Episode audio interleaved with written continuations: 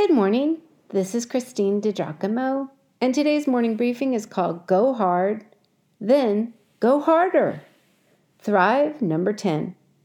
For this cause, I'm not afraid to look silly. Over the years, I have hit a parked car, setting the alarm off, literally drawing the owners of the vehicle to their front porch on Christmas morning. I've hit a parked work truck with the workers in it eating their lunch. I have also seen passing drivers shake their heads and wonder, what in the world? Why? I was walking up the hill backward. Gyms are still closed here in Southern California, but we need the refreshment and recharging of exercise now if we've ever needed it. Brisk walks outside are so great, raising the heart rate, swinging the arms, and flexing abdominal muscles all the while taking in the deep blue of the sky, artful cloud formations, the birds that fly overhead, flowers and trees. Oh, so good. And the walking backward up the hill, different muscle groups, plus a spectacular view of the ocean. Exercise. Does it matter?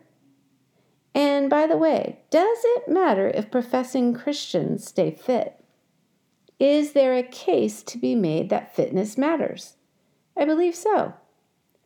Otherwise, why would Paul say that he buffets his body to make it his own, so that in the end he would not be disqualified?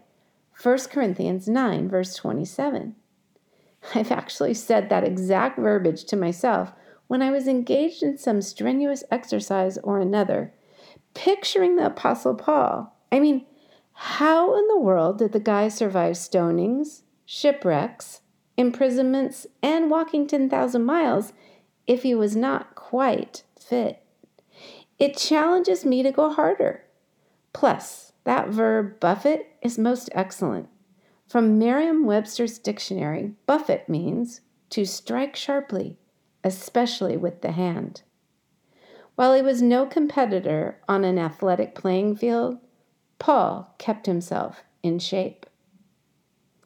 Asking a reader friend if exercise and fitness is important to the Christian, she had some profound thoughts. She said, Well, firstly, we are the temple of the Holy Spirit, right? Yep, that's right. 1 Corinthians 6 19 and 20. When we share our faith, she said, I think it's important for people to see our joy and our health that we have some victories in our lives that you can see from our appearance.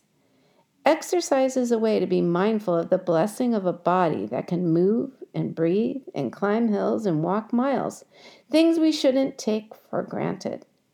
If our bodies are strong from exercise, we also won't be constantly focused on our lack of energy or aches and pains. Thanks, Amy.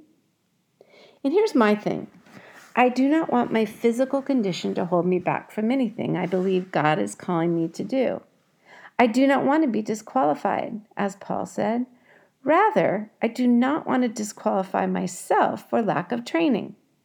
Case in point touring Israel. Cross country travel plus another 10 hour flight to Israel, already rigorous. And then there is the on your feet all day, sometimes climbing steps element of the trip. And in my case, might even be pushing a wheelchair or assisting another who is not so nimble of foot. Simply put, more is required of me as the leader. I want to be ready. I want to be alive and vital, showing people the places where Jesus was born, where he grew up and taught. Oh, yes, standing on the Mount of Olives looking over at the old city. Friend, if we are to thrive, we will intentionally discipline ourselves to spend time with God daily. We will put on our shoes, hit the trail, and exercise to the best of our ability, of course, and partake of food as fuel. There is no question about the importance of this for our physical selves, but then there is the value of moving our bodies, expanding our lungs, waking up our muscles for our mental and emotional selves. There is a definite connection between a healthy body and a healthy brain, whether or not we want to acknowledge it. Plus, in order to mitigate weight gain and manage stress in this surreal space of time we are living, exercise is key. God created us body, soul, and spirit. All need to be exercised if we are to be our best selves. In a world where there is so much that is out of our control, this one thing is not. So go hard and then go harder.